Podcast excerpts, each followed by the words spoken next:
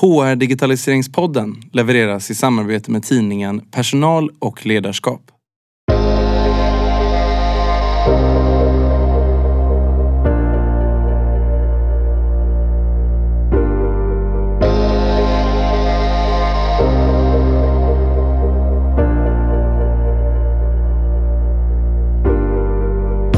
Här avsnittet går podden återigen tillbaka till de områden som HR enligt undersökningar har störst utmaningar med just nu. Och idag blir det fokus på rekrytering med inkludering och mångfald som perspektiv. Och här kan digitalisering verkligen hjälpa till att möjliggöra för fler potentiella kandidater. För att repetera så är de tre största utmaningarna för HR i Sverige just nu att hantera det nya normala och allt som hör ihop med det, att digitalisera, ja generellt, vi kan kalla det digitaliseringsförmåga och digitaliseringskompetens. Och den tredje är att kunna attrahera och rekrytera kompetens. I USA, där fokuserar man mycket på diversifiering och inkluderingslösningar. Men här i Sverige har vi inte samma möjligheter att använda den typen av lösningar på grund av vår lagstiftning. Men just i rekryteringsprocessen kan vi göra massor. För att diskutera det här området så har jag Emira Blomberg i studion. Hon är utbildad ekonom och språkvetare. Hon har jobbat som rekryteringskonsult på HR-avdelning, drivit konsultföretag och jobbar med organisationsutveckling och rolldesign. Senaste tre åren har hon varit på SAS-bolag inom HR-området. Idag är Emira Chief Strategy Officer på Refa och jobbar med att göra referenstagning mer objektivt och strukturerat. Jag som intervjuar heter som vanligt Anna Karlsson och vill gärna påminna er om att podden nu också finns i en textversion för de som hellre vill läsa ett avsnitt istället för att lyssna på det. En transkriberad text finns alltså på poddens hemsida tillsammans med relevanta länkar för avsnittet. Hemsidan heter hrdigi.se. Och om du gillar den här podden så uppskattar jag verkligen om du klickar på knappen för att följa podden på din poddspelare. Men framför allt att du delar med dig om podden till dina kollegor och vänner inom HR. Och om du är leverantör och är intresserad av att sponsra podden får du gärna höra av dig.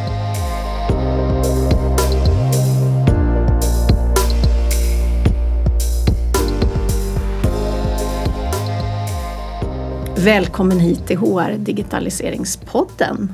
Tack! Så idag ska vi prata lite grann om rekryteringsprocessen med fokus på inkludering och jämställdhet. Och då har jag bjudit in dig Mira, men då ska vi nog börja med att du får berätta lite. Vem är du och varför bryr du dig om det här området? Ja, ja, det är jättesvårt när man får den här frågan, vem är du? Men jag är väl liksom i mångt och mycket kanske ett levande exempel på att Eh, strukturer behövs för att eh, främja eh, mångfald. Ehm, om jag nu får vara en representation för mångfald i det här då. Men jag är väl liksom kanske inte den typiska personen i det här sammanhanget alla gånger, upplever jag själv i alla fall ehm, kommer från ett litet brukssamhälle i Sverige, Mariestad. Ehm, uppvuxen med Eh, föräldrar som är arbetare och eh, eh, min pappa har ursprung utanför Europa ehm, och min resa hade liksom inte riktigt varit möjligt i ett icke-meritokratiskt samhälle med strukturer som studielån och sådana saker. Ehm, så att jag har jobbat med rekrytering sedan 2007 och det var egentligen bara en slump att jag hamnade inom, inom den branschen men trivdes på en gång väldigt bra och har jobbat med ämnet på något sätt sedan dess. Mm. Mm. Så vad, vad, gick du för utbildning då för att hamna där eller det var alltså en slump? Ja men alltså jag, eh, jag är språkvetare och ekonom i grunden så det är väl också så här inte kanske helt typiskt när man jobbar inom HR-skrået men det har ju visat sig vara väldigt eh, väldigt eh, relevant faktiskt. Inte minst för att språket har en extremt stor betydelse i eh, när det kommer till rekrytering. Eh, vilka ord vi använder i vår kravprofil, eh, vilka ord vi vill liksom, eh, använder för att beskriva de beteendena som vi vill eh, se mycket av i en viss tjänst och sådana saker. Så det har visat sig vara väldigt bra med den bakgrunden. Och mm. sen ekonomi. Jag menar, eh, jag tror alltid att jag har haft affärsperspektivet på rekrytering trots allt. Det låter ju tråkigt men just så här att eh, vi ska hitta rätt person på rätt plats. Inte bara för att vi ska ha en rättvis och jämställd rekrytering utan också för att vi såklart vill optimera lönsamhet. Mm. Någonstans, det är ju det vi vill göra. Hur tråkigt det än låter. Men så, så är det ju det vi vill göra. Vi vill ju eh, hitta den bästa personen som presterar bäst. Mm. Helt enkelt. Det är intressant. Något jag inte tänkte på innan eh, du kom hit nu så är det ju att många av de som har varit på besök här har faktiskt haft en lite annorlunda bakgrund. För mm. många kanske är lite då, ja men tänker lite annorlunda. Och yeah. eh, om man inte har en, enbart en HR, en personalvetarbakgrund. Utan faktiskt antingen har kombinerat det, så att ekonomer och liknande har, har varit flera på besök. Faktiskt. Ja, vad spännande. Ja. Det, ja, verkligen. Så vad kom efter, eh, men rekrytering, det är mm. där du började. Vad har du varit mer? Jag tror du varit på eh, softvarubolag. Och ja men precis, mm. Eh, så exakt. Så att jag började min här, karriär inom rekrytering då som rekryteringskonsult på byrå och det var ju när branschen fortfarande låg i sin linda kan man säga eh, innan LinkedIn fanns. Eller, wow. ja. så gammal är jag. Nej, men, eh, innan det hade blivit liksom ett etablerat eh, eh verktyg för rekryterare för sourcing och sådana saker. Mm. Eh, så att min, mitt fokus initialt låg väldigt mycket på att hitta de här svårhittade typerna. Mycket inom regelverk, bank, finans. Så att jag jobbade väldigt mycket med själva search-biten.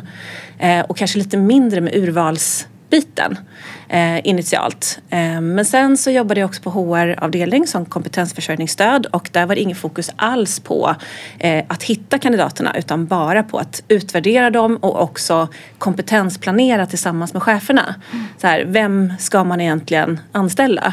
Hur ska kravprofilen se ut? Eh, gapanalyser på den egna avdelningen och sådana saker.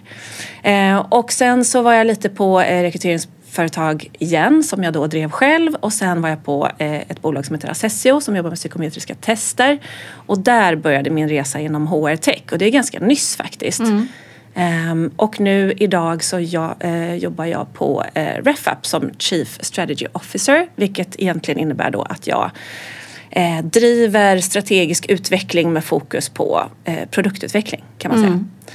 Och även där måste man ju då tänka på hur man ta reda på saker om man inte kanske har en traditionell bakgrund och liknande då? Ja men i allra högsta grad och mm. det var väl egentligen när jag kom in på Assessio som jag verkligen fick liksom känna på eh, hur en objektiv rekryteringsprocess kan göra all skillnad för det här med mångfald och inkludering. Mm. För jag var ju definitivt inte den typiska profilen för att komma in där om man hade tittat på demografiska faktorer och C, alltså, CV ska jag väl säga snarare. Mm eh, och, och, biodata. Eh, vad man har gjort tidigare och sådär. Ehm, men eh, tack vare en objektiv rekryteringsprocess så fick jag möjligheten att eh, vara med om en fantastisk bolagsresa. Nämligen så här, transformationen från ett konsultföretag till ett plattformsbolag. Mm. Så länge var du på Assessio? Där var jag två och ett halvt år. Ja. Mm. Så det gick fort då? Det gick så extremt fort. Det, är, eh, det var en fantastisk eh, learning curve. Mm. Eh, helt otroligt. Mm. mm. För alla där kan jag gissa då. För det är ju en stor förändring som har skett på det här området för många av de här bolagen. Ja, mm. verkligen så. Och mm. fortsätter att ske tror jag. Jag tror att det är liksom högst aktuellt just där. Hur kan vi göra analoga, eh, vad ska man säga, analoga bolag då till digitala bolag mm. eh, för att vara fortsatt konkurrenskraftiga. Eh, för man hade ju ett val där att satsa på fortsatt konsultorganisation eller att gå mot plattformsspåret. Och så valde man plattformsspåret och det kommer ju med en massa olika förändrings bitar såklart. Verkligen. Ja men vad kul. Men innan vi ger oss in lite på eller innan vi ger oss in på ämnet. Det är ju en del av ämnet. Det är hur ser det egentligen ut idag? Varför ska man, för det första, varför ska man tänka på jämställdhet och inkludering i sin rekryteringsprocess? Ja, för det första så måste man ju säkerställa att man inte diskriminerar. Det är ju liksom en, en grundförutsättning eh, till varför man ska överhuvudtaget bry sig om den här frågan. Eh, men om vi bortser från diskriminering som, som liksom, eh, ja, här, eh, om vi bortser från den lagliga aspekten mm. eller den, den icke-lagliga aspekten av det hela och istället fokusera på mångfald och inkludering som ett aktivt val så finns det ju liksom en massa fördelar med diversity, ett diverse team eller diversity i managementgrupper. Eh, och då har det ju liksom gjorts lite olika typer av eh, studier på det här. Det finns en McKinsey-studie där man tittade på 366 företag och en annan global analys som Credit Suisse gjorde på 2400 företag. Eh, där man då konstaterade att ett diversifierat management eh, var mer lönsamt. Eh, eller diversifierade eh, bolag som hade diversifierade management var mer lönsamma än bolag som inte hade det. Mm-hmm. Ja. Eh, så det är ju en lönsamhetsaspekt utav det hela och en konkurrenskraftighet och eh, ehm, det finns studier som visar på att diverse teams eller diversifierade team presterar bättre på olika sätt. Ehm, helt enkelt. Precis. Eh, det där är ju jätteintressant för jag tänker också då att det finns, eh, det finns ju en, eh, en rädsla för diversifierade team. Mm. Alltså man kan ju bli väldigt, man kan tänka att det finns risk i den typen. Men det finns, om man tittar på studierna, som jag tänker också att vi kanske kan lägga några länkar till yeah. i, på poddens hemsida. Absolut. Ja men perfekt. Men om man tittar, hur ser det ut då idag? När man tänker på det här med inkludering och diskriminering och vår förmåga att skapa diversifierade team? Mm. Mm. Eh, det är en jättesvår fråga att närma sig tycker jag. För att man kan ju dels titta på liksom hur många diskrimineringsfall som anmäls till diskrimineringsombudsmannen. Det är ju liksom ett slags metrics eller så mm. som vi kan, kan hålla oss i. Eh, och sen så skulle man ju också kunna titta på andra typer av rapporter egentligen då som, som belyser ämnet kring jämställdhet, mångfald, inkludering. Ehm, det är svårt att ta, ta tempen och säga hur det egentligen ser ut men om man tittar på Allbright-rapporten som ju är en sån här eh, rapport som släpps årligen då så visar den att andelen kvinnor i börsens ledningsgrupper har ökat senaste året. Visserligen då kanske bara med 2% men det går väl då åt rätt håll. Eh, och sen att vd-kvinnorna har blivit en fjärdedel fler och att eh, styrelserna också då eh, rör på sig eh, när det kommer till att eh, en ökad andel kvinnor. Ehm, Ehm, men sen finns det ju också det här uh, Andersindex som Veckans Affärer har lyft upp uh, årligen som handlar om då att det finns fler vd som heter Anders än vad det finns kvinnor. Wow, um, jaha, den har jag inte sett faktiskt. nej, dels Anders index och sen också Allbright var ju också något att det fanns fler Johan på vd-stolen än vad det fanns kvinnor och mm. de har något liknande i Norge nu. Det pågår en kampanj just nu i Norge eh, kopplat till Arne och Anne. Eh, just på samma tema att mm. eh, man ska tydligen heta Arne eh, mm. för att bli vd och ehm, och så vidare då.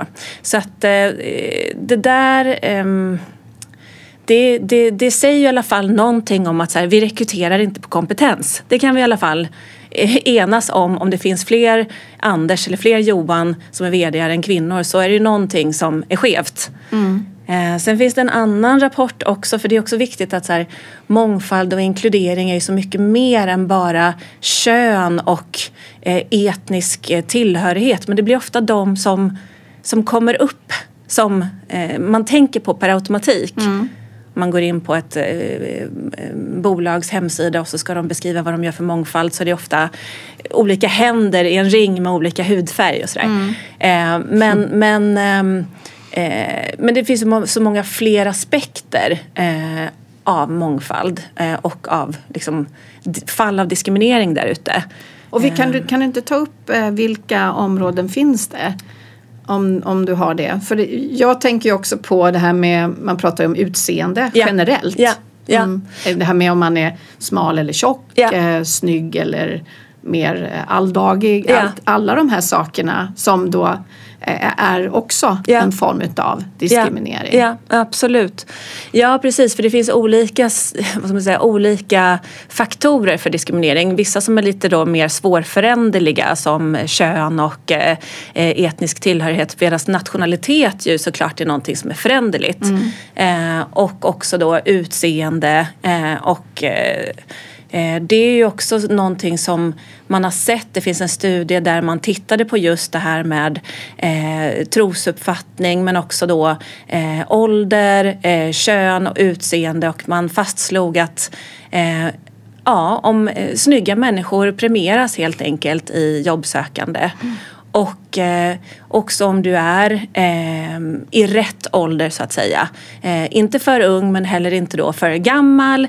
Eh, och du ska helst inte ha för många barn och du ska eh, ja, det ena med det tredje liksom. Eh, och det är klart att om man börjar titta på hur rekryteringsprocessen ser ut och vet hur, vad biases är och hur vi människor funkar med våra tankefel så förstår vi ganska snart att vi vilseleds väldigt lätt av de här demografiska faktorerna. Eh, och också de här, när vi träffar en människa, eh, om den eh, då är attraktiv eller, eller inte så påverkas ju vi utav det.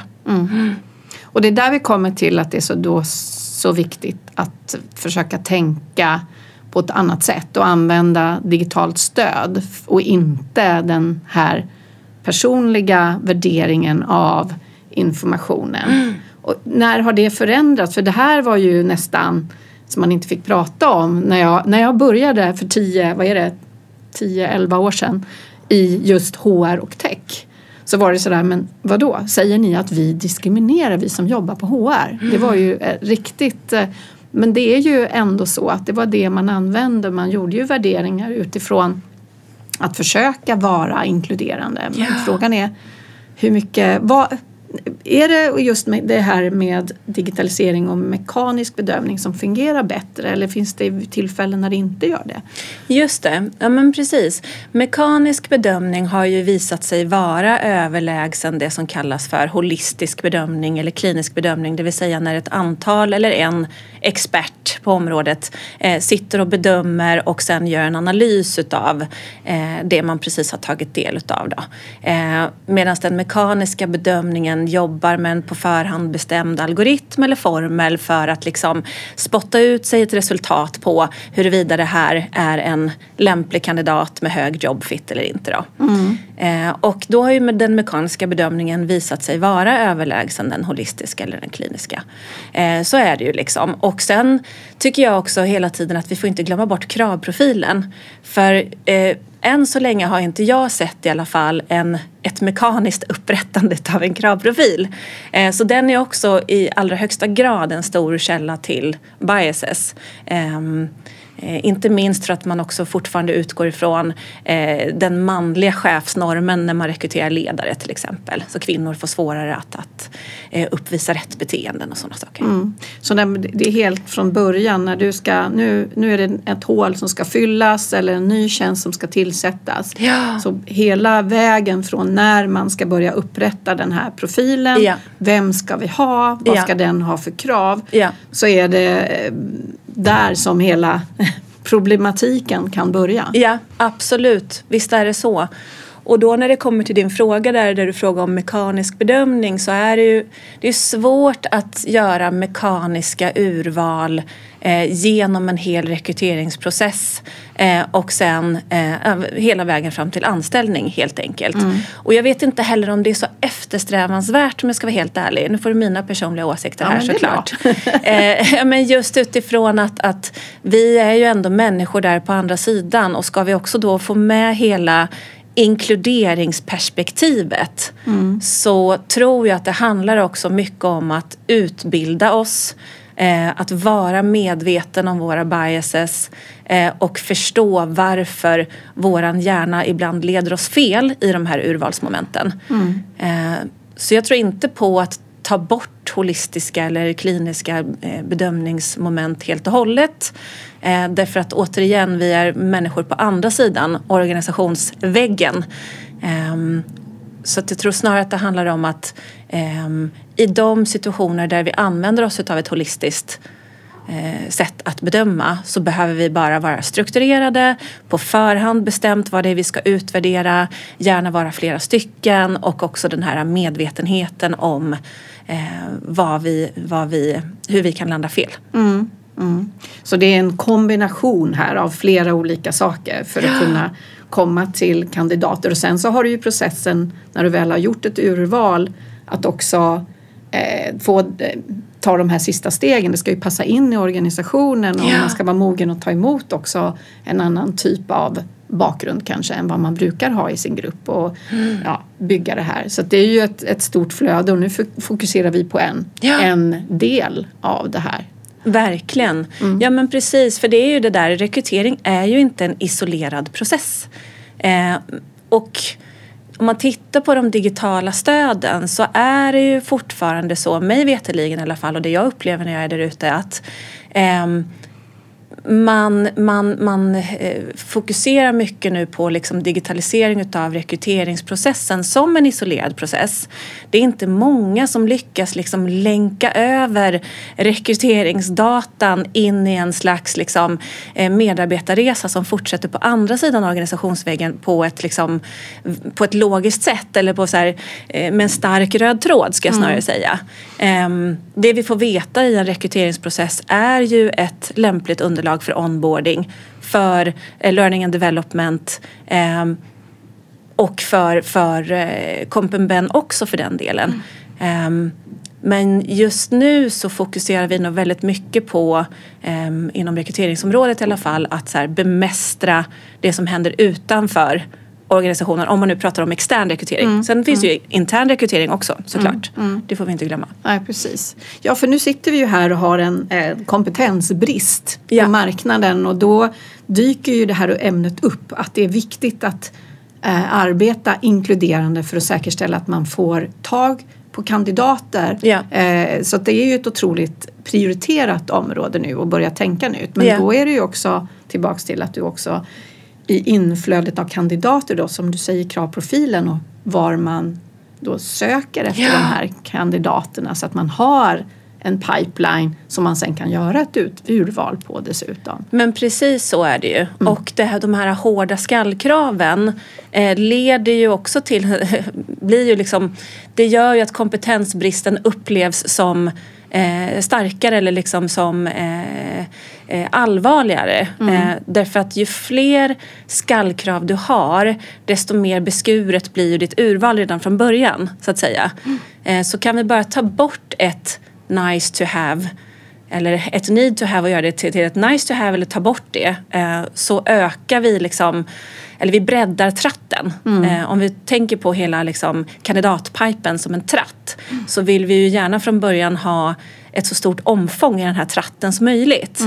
Därför att då får vi ju eh, en möjlighet till att eh, utvärdera fler helt enkelt och ehm, hitta talanger där man kanske inte hade letat från början.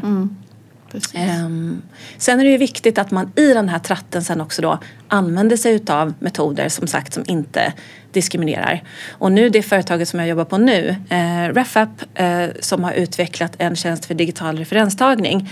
Då pratar vi ju ganska sent in i den här tratten, traditionellt sett hur man tar referenser.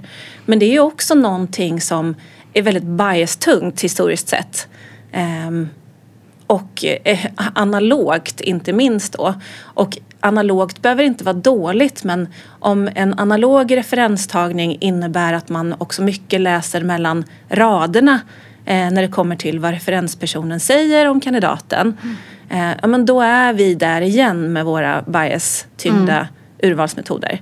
Så genom att digitalisera referenstagning eh, till exempel då så kan vi på köpet få en mer strukturerad objektiv process.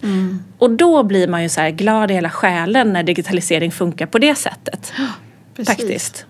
Om vi då går till det här området kring att utvärdera, utvärdera personer. Den tid som du har varit också på Assessi och jobbat med det här kring urvalet av kandidaterna, vilka som ska gå vidare. Hur ska man egentligen lyckas med en sån process, att, att implementera det? Vad behöver man tänka på? Mm. Återigen så eh, behöver man ju tänka på kravprofilen. Vad är det man avser att mäta? Eh, och strukturera upp sin rekryteringsprocess efter det. Men inte bara, för då kommer det, till, kommer det in ytterligare en parameter som blir viktigare och viktigare och det är ju kandidatupplevelsen.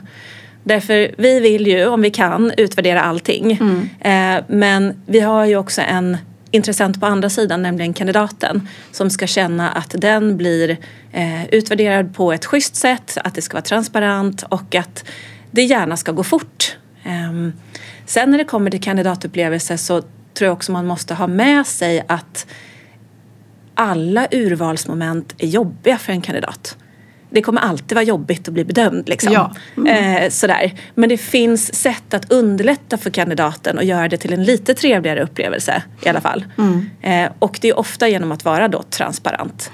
Så att det vi, det vi pratar mycket om också, så här, för tester är ju, är, är ju Eh, lite kontroversiellt fortfarande.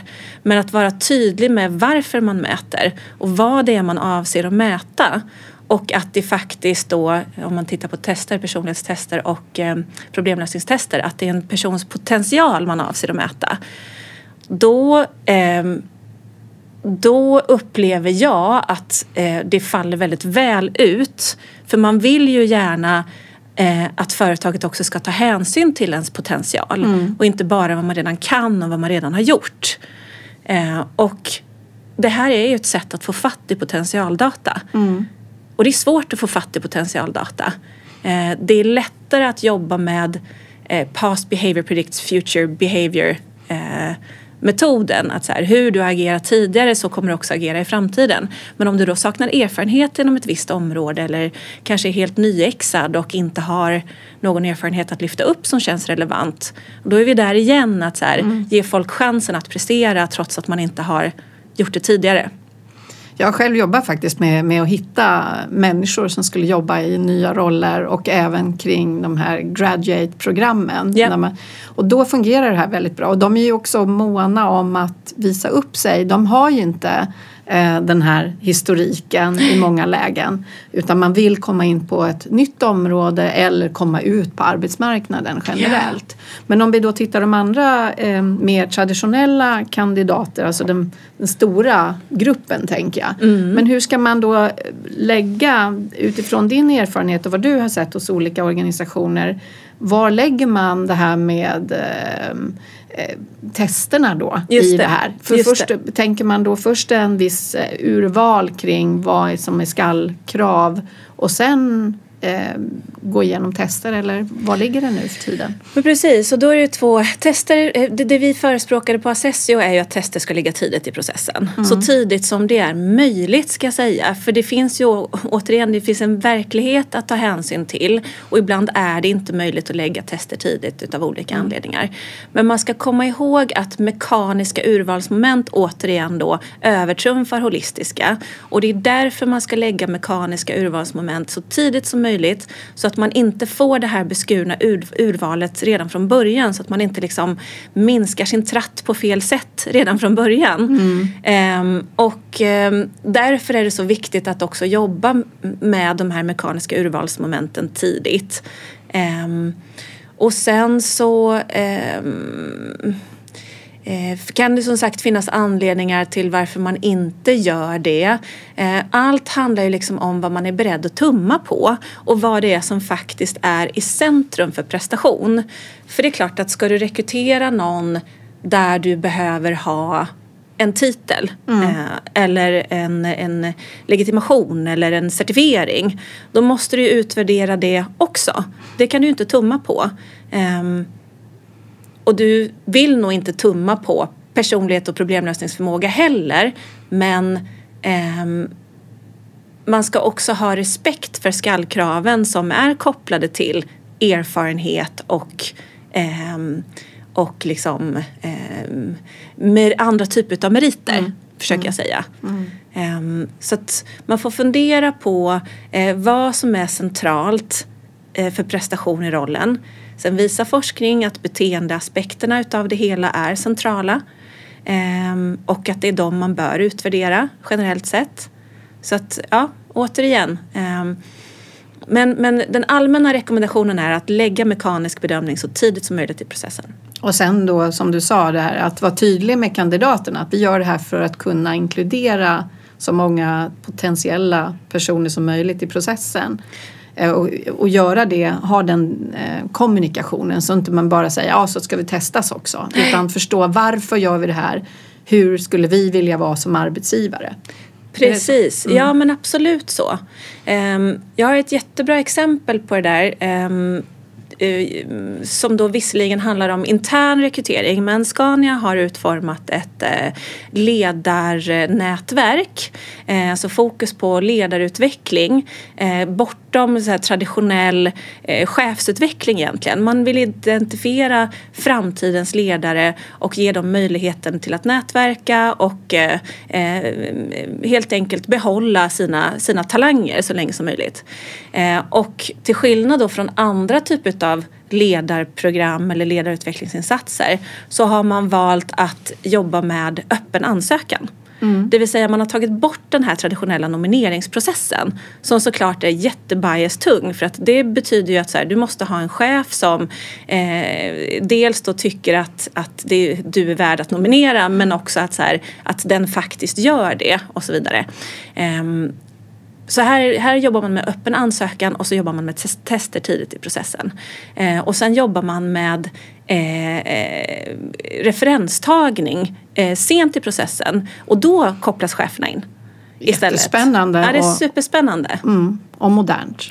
Modernt, eh, demokratisera eh, ledarutvecklingsinsatser på det sättet ehm, tycker jag är väldigt inspirerande. Mm. Um. Om så mycket går ju emot också när man tittar på det här med intern rekryteringar och liknande. Men det är ett helt annat spår. Kan ja. vi ska ge oss in Nej där? men precis, ja, men verkligen för då är man ju redan på insidan någonstans. Ja. Så att det, och då, då blir det ju lite andra förutsättningar. Ja, mm. men just det här att eh, ge, eh, ge ansvaret över till den som faktiskt vill. Ja. Och det, det är ju inte alltid eh, den som ledaren tänker på som en framtida ledare som som har det intresset eh, utan det kan ju vara andra, ja då är det bias ja. i hur man väljs ut och för att undvika det. Ja, verkligen. Men hur, vad kan man mäta då? Om man tittar på, eller mäta, utvärdera, vad ska man säga, eh, ja. vilka ord ska man använda? Ja. Men hur kan man precis. hitta potential för en roll? Men precis. Eh, och man kan ju egentligen återigen, man kan ju mäta det mesta skulle jag säga eller utvärdera då. Eh, och eh, det finns ju kunskapstester, personlighetstester, eh, test som mäter problemlösningsförmåga. Eh, man har ju då, eh, alltså man mäter ju egentligen också på ett sätt i en strukturerad intervju.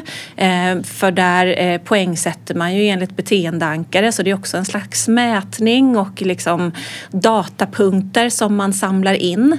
Eh, så att eh, om man tänker på att mätningen eller utvärderingen genererar ett antal datapunkter så, så, så går det ju liksom att mäta det mesta. Och återigen då så, så blir ju kandidatupplevelsen här också väldigt viktig. Eh, och inte minst också då den prediktiva validiteten som vi pratar om. Mm. Så att vi mäter det som verkligen predicerar prestation. Um, och då eh, finns det, det kan vi också länka till, det finns ju en ny en metastudie. Det har ju den här Hunter Schmidt metastudien, eh, eller samlingen utav eh, metastudier, eh, har ju länge varit rådande när det gäller eh, vilka urvalsmetoder som bäst predicerar prestation.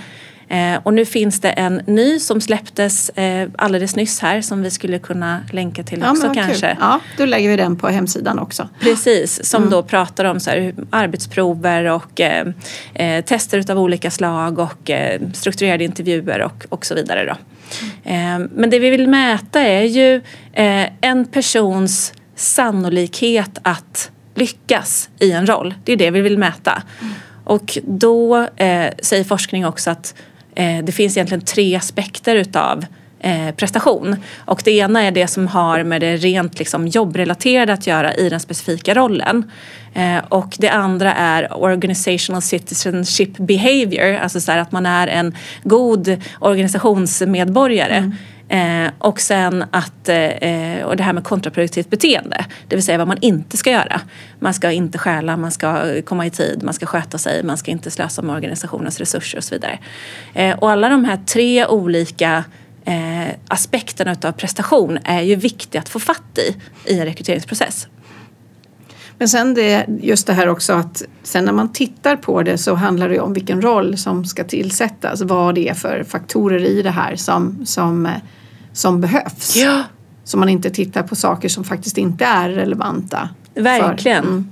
Verkligen så. Och jag menar, eh, när jag började med rekrytering så tog vi ju fortfarande emot CVn ibland via post. Det hände mm. ju liksom. Mm. Eh, sen tog vi emot CVn via mejlkorg, Eh, sen kom ATS-erna. Eh, men CV ser fortfarande likadant ut egentligen. Eh, vilket också är eh, såklart vanskligt för den, den det är, ju, det är ju ett dokument som vi, vimlar av eh, information som är irrelevant för prestation. Ja. Och du kan inte bortse från det. Eh, så att du samlar in data som du egentligen inte behöver om du har CV som urvalsmetod. Viss data i CV behöver du, absolut. Eh, men inte all. Eh, och det är samma sak med det personliga brevet som många företag nu väljer att skrota helt. Därför att det har ju också visat sig att det korrelerar inte med prestation utan det är bara ett sätt för kandidaten att marknadsföra sig själv eh, som kanske inte alls då eh, predicerar prestation eller oftast inte gör det i alla fall överhuvudtaget. Eh, så bort med det bara. Mm. Ehm, så att våga ifrågasätta gamla sanningar eh, och fundera på vilken data är det du faktiskt samlar in. Mm. Jag är, jag är en sån som har, har mått bra av de där för jag har ju kunnat marknadsföra mig. Mm. så, och är, är en hyfsat inom en norm som eh, fungerar. Så det är ju många som, jag tänker att det är många som tycker det här är otroligt jobbigt för sin mm. egen personliga del. Ska inte jag kunna få sälja mig själv mm. i det här. Ja, ja och den, den är så märklig men jag håller med dig. Eh, för känslan hos kandidaten eller hos eh, eh, rekryteraren också kanske blir någonstans så här, som du sa nu så här, men jag förlorar kontrollen över det här. Ja. Ska inte jag få bestämma? Eh, istället för att förlita sig på att så här, eh, men det är nog bättre om jag blir objektivt bedöm, bedömd än om jag ska hoppas på att det sitter någon där på andra sidan som råkar gilla det jag skriver. Mm. Eh, och att jag då får chansen att, att liksom komma till intervju eller vad det är för någonting. Men den här känslan utav eh, kontroll kan ju upplevas som att den minskar mm. när man ger sig in i en process som är väldigt strukturerad och på förhand bestämd och du får inte liksom eh, skicka in ditt personliga brev och du får inte prata om det du vill på en intervju och så vidare. För det är ju samma sak där. Ja, precis. Ostrukturerade intervjuer kan ju också vara eh, gynna, gynna somliga, eller det gör ju det. ja, precis. Ja. Men, och, och, helt klart inte gynna andra. Eh, verkligen. Ja. Mm. ja, men precis så. Um, och där pågår ju också digitaliseringsarbete ska jag också bara säga att så här, um, intervjuer, eh, screeningintervjuer börjar ju komma sådana eh, verktyg också på, på marknaden mm. eh, som eh, används då där en liksom, chattbot eller liknande eh, genomför en första intervju. Mm. Eh, och det är också en, en, liksom, en stor förändring såklart mot hur vi Eh, är vana vid att det ska gå till. Ehm, men nu går utvecklingen väldigt fort. Det är väldigt spännande att se faktiskt. Ehm, och jag håller med där, för jag har haft med eh, Tengai i podden. Yeah. Men det var ett tag sedan, kanske två år sedan. Yeah. Eh, och har också provat en del. Och just nu när jag tittar på också hur mognaden är i förståelsegraden i den här typen av verktyg som då kan göra intervjuer. Mm. Jag har sett sådana som gör det på telefon och liknande. Och det handlar ju om språkförståelse, kunna plocka upp och mm. klara av alla olika typer av eh, både språk och dialekter. Mm. Så att det, men det har ju gått otroligt framåt. Ja, ja men det har ju det. Ja men verkligen. Um, det är oerhört spännande att se vad som händer på, på området. Um, eh, kopplat till just så här att säkra säkra rätt urvalsmetoder. Även mm. ATS har ju börjat liksom eh, kanske varit mer initialt fokuserade på hela liksom logistikdelen utav ett kandidatflöde. Mm. Att helt enkelt underlätta för rekryterande chefer att faktiskt liksom hantera informationsmängden på ett strukturerat sätt. Mm. Eh, men de eh, utvecklar ju nu också till exempel att eh, man kan ta bort namnet på kandidaten som söker och jobba helt liksom demografilöst fram till ett visst steg i processen och så vidare. Så det kommer ju mycket mm. sånt. Det är jättespännande. Ja, verkligen. Mm.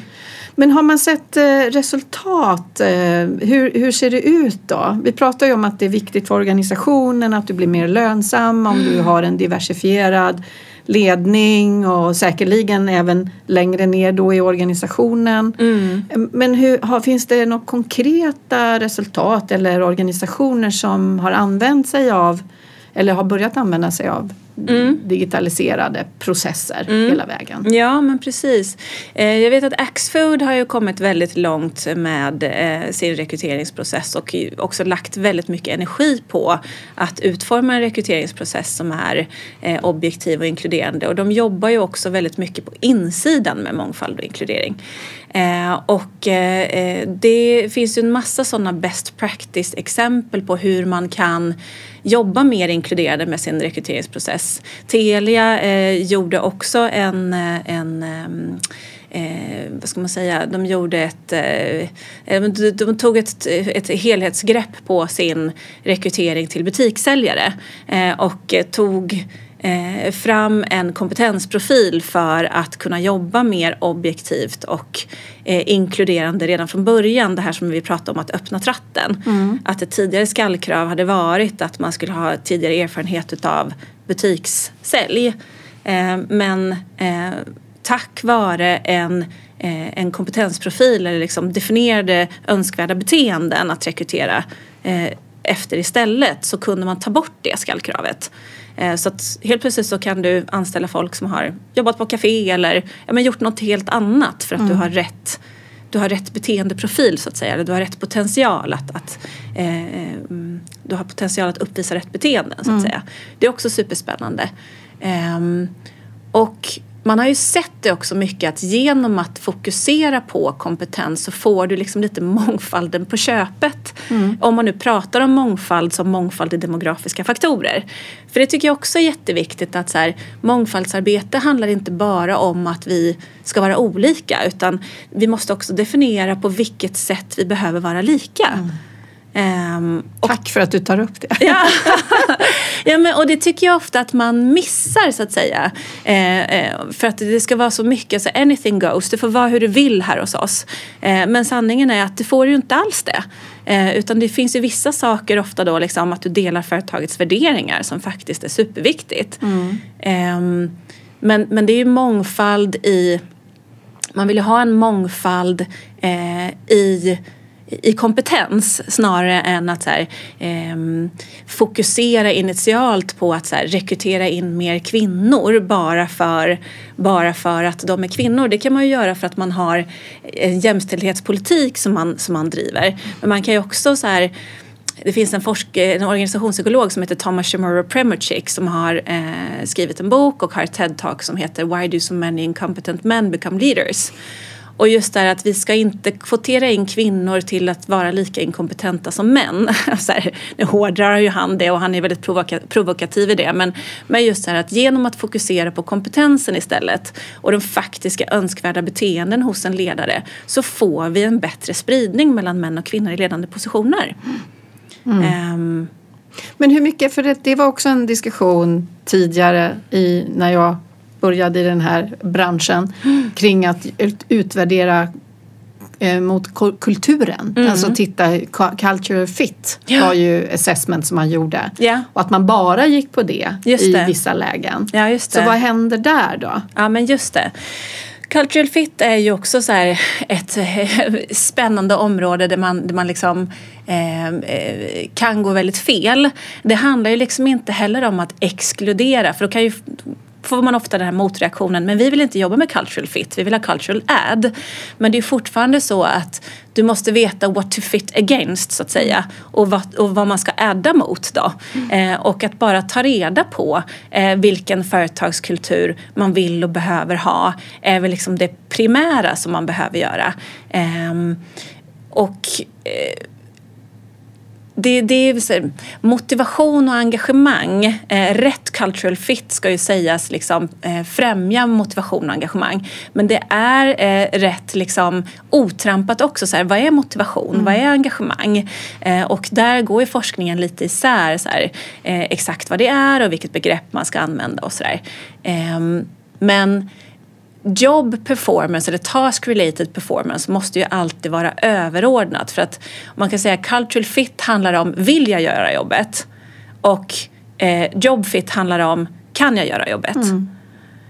Um, och då eh, så blir ju job fit ändå någonstans överordnat eh, om det är så att det finns liksom specifika skallkrav eh, som du måste uppnå. Men gör det inte det och att du kan komma långt på bara motivation och engagemang eh, så kan ju såklart cultural fit vara överordnat. Men jag har inte mm. riktigt sett inte riktigt sett det. Nej, för jag tänker det att du måste ju ha olika typer av jobbroller inom en organisation och alla kan inte ha den här eh, ja, vara helt alignade med det, de värderingar man sätter upp för att mm. du har en helt annan typ av profil för varför man gör den där typen av jobb överhuvudtaget. Ja, ja. Absolut och också så här att det finns inte en företagskultur mm. i ett företag. Nej. Utan det finns ofta en överordnad företagskultur men det finns subkulturer i kulturen. Mm. Eh, och det måste också vara okej okay att, att det är så på det mm. sättet.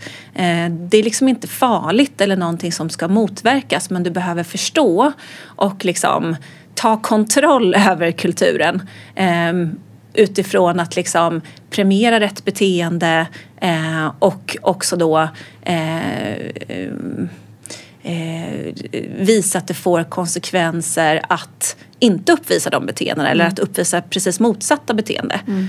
Och det är också kopplat till mångfald och inkludering att så här, du skämtar inte om vissa saker som kan innebära att någon annan känner sig kränkt. Du gör bara inte det. Um, och att vidmakthålla det då. Mm. Um, det är lite som att vara förälder. Men precis, ja verkligen. Man ska klara av allt möjligt. Ja verkligen. Ja, mm. ja herregud. Men eh, om man då ska titta på eh, det, det, vi pratade om att, att bedöma prestation. Ja. Finns det olika verktyg? Alltså det finns ju väldigt mycket olika verktyg på marknaden för det här. Ja. Nu har ju du jobbat för ett av de företagen. Så då räknar jag med att du tycker att det de gör det, kan, det, det är bra grejer. Men finns det saker man ska tänka på om man ska ge sig in i att börja jobba mycket mer strukturerad och digitaliserad i processen? Mm. Vad finns det för fällor man kan gå i? Mm. Mm.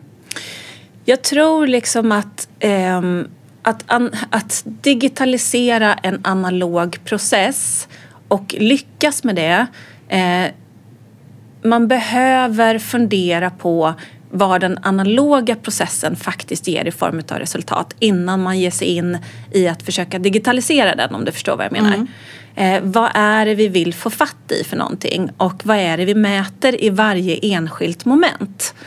Och där kan jag tycka liksom att Eh, det är inte helt klart eh, för företag till exempel vad en första intervju ska göra kontra en andra intervju. Mm. Vilka datapunkter ska jag ha med mig ut ur, den här, ur det här urvalssteget?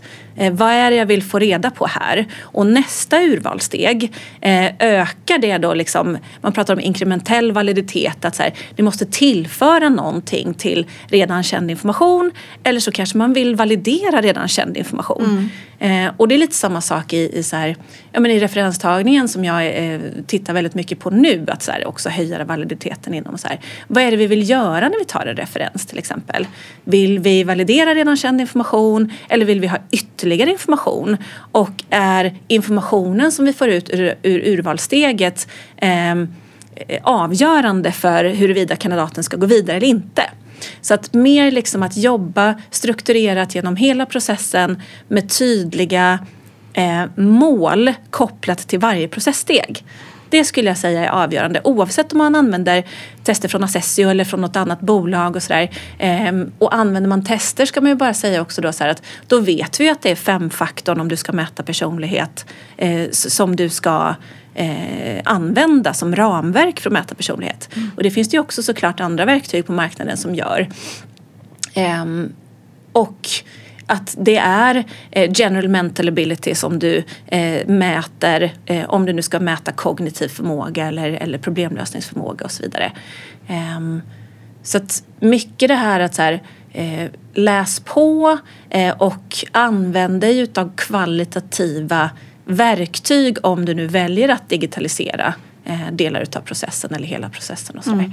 Mm. och fråga dig själv ehm, hur jag ska säga, hur matchar det analoga flödet det digitala? För ibland kan det också vara så att en, ett digitalt urvalsmoment förändrar ditt nuvarande beteende. Det är ganska ofta så att det är det. Mm. Eh, att, här, eh, att lära folk att använda ett visst system eller ett visst verktyg. Det är inte det som är det svåra utan det är ofta beteendeförändringen i, i det som är det svåra. Mm. Eh, och då kanske man behöver ändra i sin nuvarande rekryteringsprocess Um, ofta behöver man ju det då med införandet utav tester eller införandet utav arbetsprov eller vad det nu kan Men det vara ska ju genomsyra då hela företaget egentligen. Det här är ju en det här är ju de, de människor där du ska leva på. Man tittar ju också på att organisationer eh, inte längre... Förr var det liksom fabriker med mekaniskt. Ja. Nu är det människorna som är företagen. Mm. Så det här måste ju vara en del av hela organisationens beslut. Hur ska vi nu förändra? Vi behöver vår affärsmodell förändras eller vi har inte tillräckligt med kompetens för den här framtiden. Mm. Då är det ju hela organisationen, då är det ju en innovativ ja. process som behövs till för att titta på vad kan vi göra annorlunda mm. eh, utifrån allt som vi har pratat om här. Mm. Eh, vad kan vi göra för att få tag på fler kandidater? Mm. Hitta, hitta oavsett vad de har för bakgrund. Måste vi verkligen ha språkkrav ja. för olika roller eller verkligen gå in i det här? Ja, verkligen. Mm. Och kunskaper och erfarenheter blir obsoleta så himla snabbt nu. Mm. Eh, nästan oavsett vilken yrkesroll som du verkar i. Eh, så att också så här, rekrytera på ett annat sätt, att tänka lite mer metakompetenser och att tänka att de här personerna vi rekryterar kommer vi troligen behöva upskilla och reskilla mm. inom det närmaste. Ehm, och att, att våga gå bortom hårda skallkrav för att öppna upp den här rekryteringstratten ännu mera. Eh, det är ju superviktigt och det är som du säger, det måste ju, det måste ju vara ett företagsbeslut att mm. göra det. Det kan inte vara upp till varje enskild rekryterare eller hiring manager att, att, eh, att liksom, eh, driva det utan det är klart att det måste genomsyra hela företaget. Och till exempel just det här värdet av universitetsutbildning har man ju sett att den Eh, det går ganska fort innan den är, inte är valid längre egentligen i stora delar utan på grund av den här stora snabba förändringstakten eh, i världen. Verkligen och där hände det ju verkligen någonting. Jag kommer inte ihåg exakt när det var men det, vad kan det ha varit då? eh, ja det är över tio år sedan säkert i alla fall, som Google gick ut och sa att eh, vi rekryterar inte folk från Ivy League. Eh, liksom. Vi vill inte ha personer från Harvard eller Yale eller sådär. Eller så det är inte viktigt för oss. Mm. Eh, och när ett sånt stort företag och en sån trendsättare som Google går ut och säger det så händer det ju någonting mm. såklart.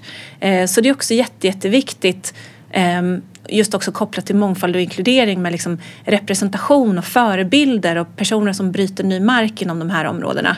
Eh, för rätt vad det var så blev det liksom, nej, nej, vi kanske inte behöver titta på universiteten. Mm. Det kanske inte är viktigt att man har gått på Handels eller det kanske inte är viktigt att man har liksom, eh, gått på någon av de här mer kanske då privilegierade eh, skolorna då, eller Ivy League-skolorna. Mm. Så. Um, så det är superspännande. Um, för det är som du sa att arbetskraften, det är också ett jättetråkigt ord, men så här, har ju ja. också förändrats såklart. Liksom. Mm. Tack så jättemycket Mira för att du kom hit och delade med dig av allt du kan. Det här var verkligen inspirerande samtal tycker jag. Jag hoppas alla kan få mycket inspiration och nya tankar i hur de ska agera i sin rekryteringsprocess och inte bara utanför organisationen utan även inom. Tack själv. Det var jätteroligt att få vara här och prata om det här.